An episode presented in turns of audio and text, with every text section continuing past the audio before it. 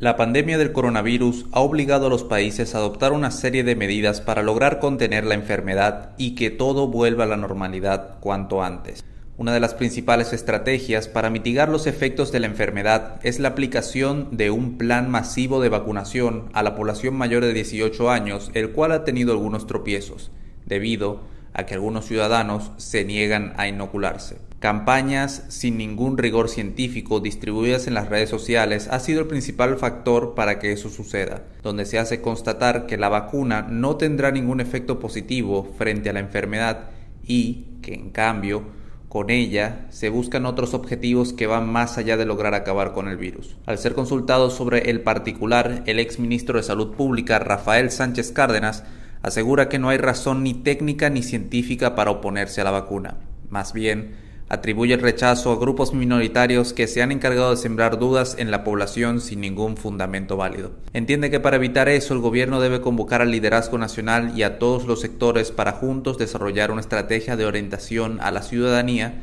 y de esa manera lograr convencerla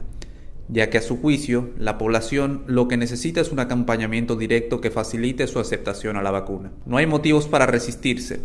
Se necesita que un 75% de la población esté vacunada para que haya inmunidad de rebaño y el virus pueda atenuarse, dijo Sánchez Cárdenas al ser consultado por Listín Diario. Sin embargo, las campañas para motivar a los indecisos no han sido suficientes y en cambio acrecientan sus dudas hasta punto de que algunos prefieren que hasta los cancelen de sus puestos de trabajo, ya que algunas empresas les están exigiendo inocularse. Los que luchan por lograr la población completamente vacunada entienden que a los que rechazan el proceso no se les debe permitir entrar a lugares públicos, hasta el punto de que ya fue sometida ante el Congreso Nacional una resolución con esos fines. En esa resolución se establece que el que no muestra la tarjeta de vacuna no se le permite entrar a espacios públicos ni privados. Pero ¿es legal obligar a un ciudadano a vacunarse? Al ser preguntado sobre el particular, el abogado Cristóbal Rodríguez Gómez explicó que la Constitución en ese sentido es clara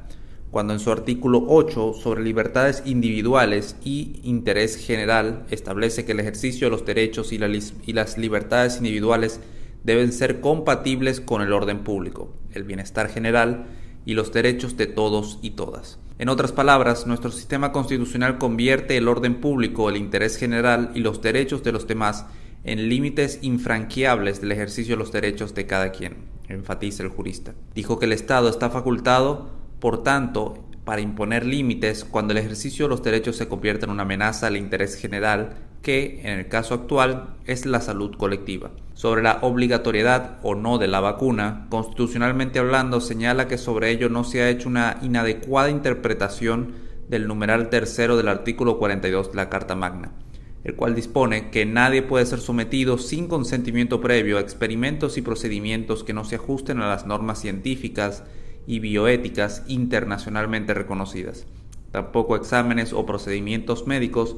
excepto cuando se encuentre en peligro su vida. Observando lo anterior, la carta sustantiva lo que prohíbe es los experimentos con humanos. De su tenor literal, se desprende que en aquellos casos en que los procedimientos se ajusten a las normas científicas y bioéticas internacionalmente establecidas, es jurídicamente viable intervenir, incluso sin el consentimiento de la persona sostiene Rodríguez. De igual modo señala que la prohibición de someter a una persona sin su consentimiento a procedimientos médicos tiene como excepción los casos de que peligre la vida. Puso como ejemplo que, al día de hoy, millones de personas han fallecido en todo el mundo a consecuencia del virus que ha generado la pandemia. Una de las finalidades de la vacuna es evitar que la muerte, así como la evolución a cuadros clínicos de gravedad y sufrimiento. Por tanto, en este caso aplica la excepción prevista en el numeral 3 del artículo 42 de la Constitución. Rodríguez Gómez dijo también que el artículo 62.8 de la Constitución parece estar fundamentado a la exigencia de vacunación en el ámbito laboral, ya que prevé que es obligación de todos empleador garantizar a sus trabajadores condiciones de seguridad, salubridad, higiene y ambiente de trabajo adecuado, lo que en el contexto actual están relacionados con el efecto paliativo del contagio que es contrarrestar las vacunas y las mismas no se garantizan con empleados renuentes a vacunarse. Entiende que, salvo que una persona presente evidencia de riesgos de salud resultantes la vacunación, las empresas privadas tienen respaldo constitucional para exigirlas.